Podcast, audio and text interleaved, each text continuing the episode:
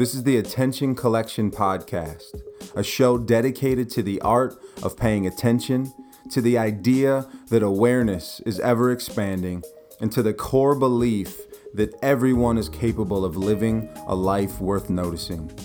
I'm Anthony Garcia. Hey, everybody. Just a word of warning this next episode deals significantly with Netflix. So if you don't have a Netflix account or you're not currently stealing one from a friend or family member, you might not want to listen. But let's be honest.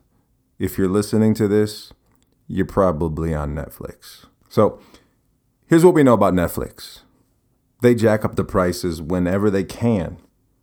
And most of us do two things within a five minute span. First, we complain about the greed of destructive capitalism and why good things can't remain. And then, two, we do nothing. we scroll through Netflix, we suck it up and pay the extra $2 they charge us. I think when it started streaming, we were paying $7.99. By the end of it, it'll be up to 50, but you know what? It's Netflix and I can binge and so we will justify. We will we'll eat ramen for the rest of our natural lives before we get rid of Netflix. That's just the reality because Netflix has one job and they do it well. Their job is to keep our eyes pointed at a screen for as long as humanly possible. And how do they do that? By knowing us better than our best friends.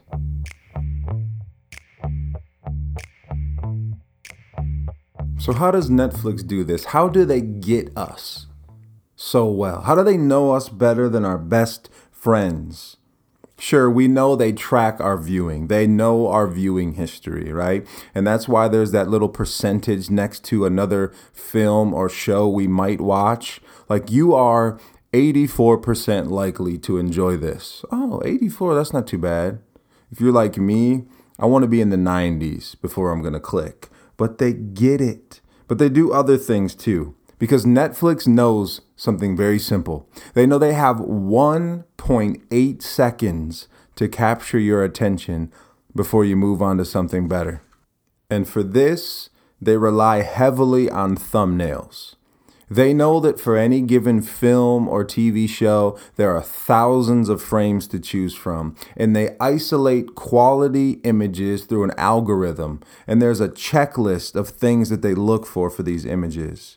And then they test them on you using your previous viewing history as a guide.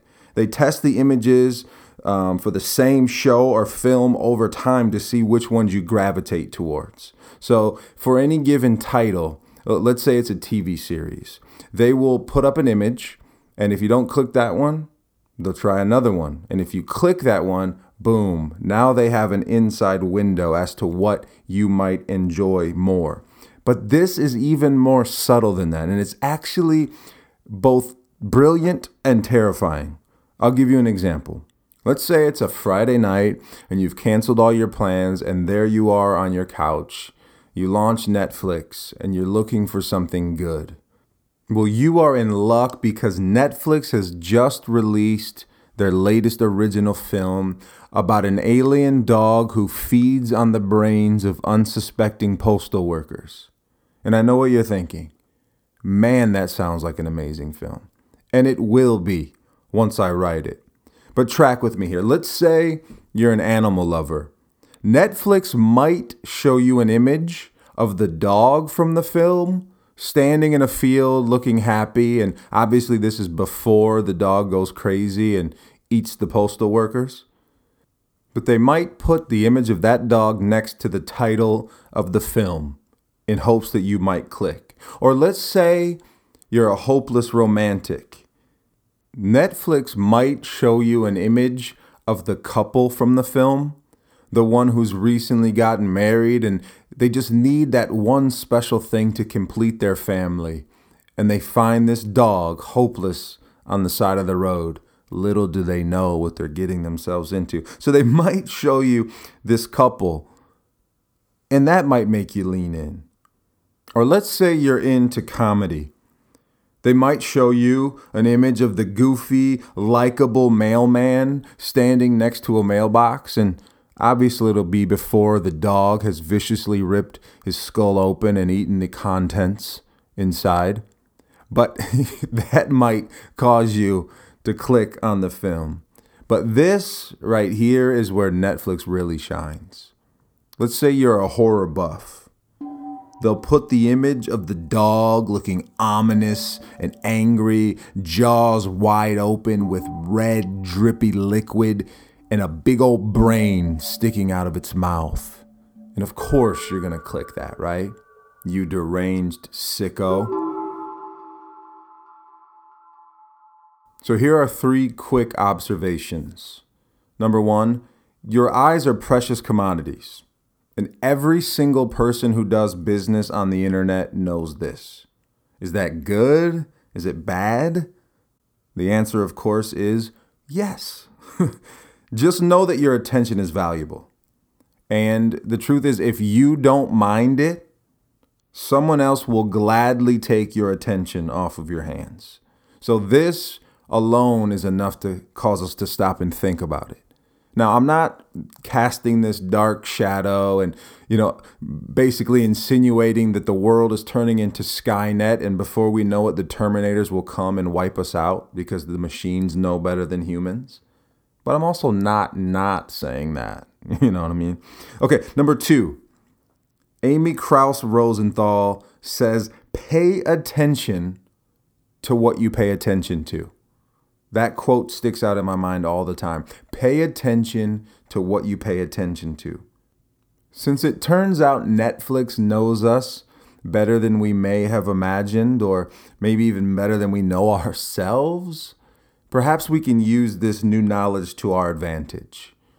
So try this. What if you scroll through your account and see what images Netflix has been offering you? Are there any patterns? Does anything stand out? You know, if you can learn more about what catches your eye, it might teach you something about yourself.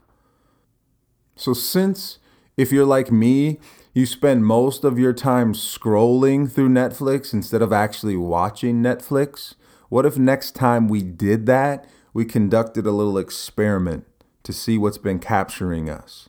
Or we could even take this practice and stretch it a little further. You know, go to your email inbox which emails do you tend to open? What are the headings? What is the catch? What what draws you in? What hooks you in? Or which social media ads get you to stop scrolling and click? You know, there are those ads that we scroll right by and roll our eyes. But which ones actually got you? Or here's a fun one. What if we went through our music playlists and looked at the selections that we most often frequent. Are there any threads? Are there any patterns for the songs that we listen to most often? It, it might help us to see ourselves in a new light and get a little grasp on who we are or what, what draws us in. And here's the third and final observation. If you do this, assuming you take this experiment on, are you happy with your findings? Do you find that based on what you see, you're more drawn to beauty or humor or drama, maybe sadness, maybe something with a darker or deeper tone. And the truth is, each one of these has its place. There's not a right or wrong here. And in fact, you could be one person who's drawn by every single one of these. Or maybe right now, in this season in life, you find yourself more drawn to humor. The question is then, why? You know, is this just an escape? You know, have things been a little bit more serious or somber in my personal life? So humor is a way for me to snap out of that? Or maybe I'm in a phase of growth, or, or maybe I'm reflecting a lot more. And so I find myself watching things that are just deeper. Or maybe there's no pattern whatsoever, but it's worth exploring. The fact is, Right now, there's an algorithm. There's a computer program that is actively figuring out what draws us in, what captures us. You know, what delights us, what surprises us, what scares us, maybe even what enrages us. And Netflix does this because they know that to gain this knowledge is power. What kind of power? The power of keeping us engaged. So, what if we reverse engineered this a little bit and took this knowledge into our own hands? Netflix stands to gain a lot of money by figuring out what captures your attention. What do you stand to gain? Because the truth is, at any time, we can all decide to live a life worth noticing. It's all in the art of paying attention. And just so you know, if you enjoy this podcast, Netflix says that you're 98% more likely to be an amazing human being. So if you enjoy it, share this with somebody else, subscribe on Apple Podcasts, leave a review, and also we are now on Spotify and Stitcher Radio. So share it around, and we'll see you next time.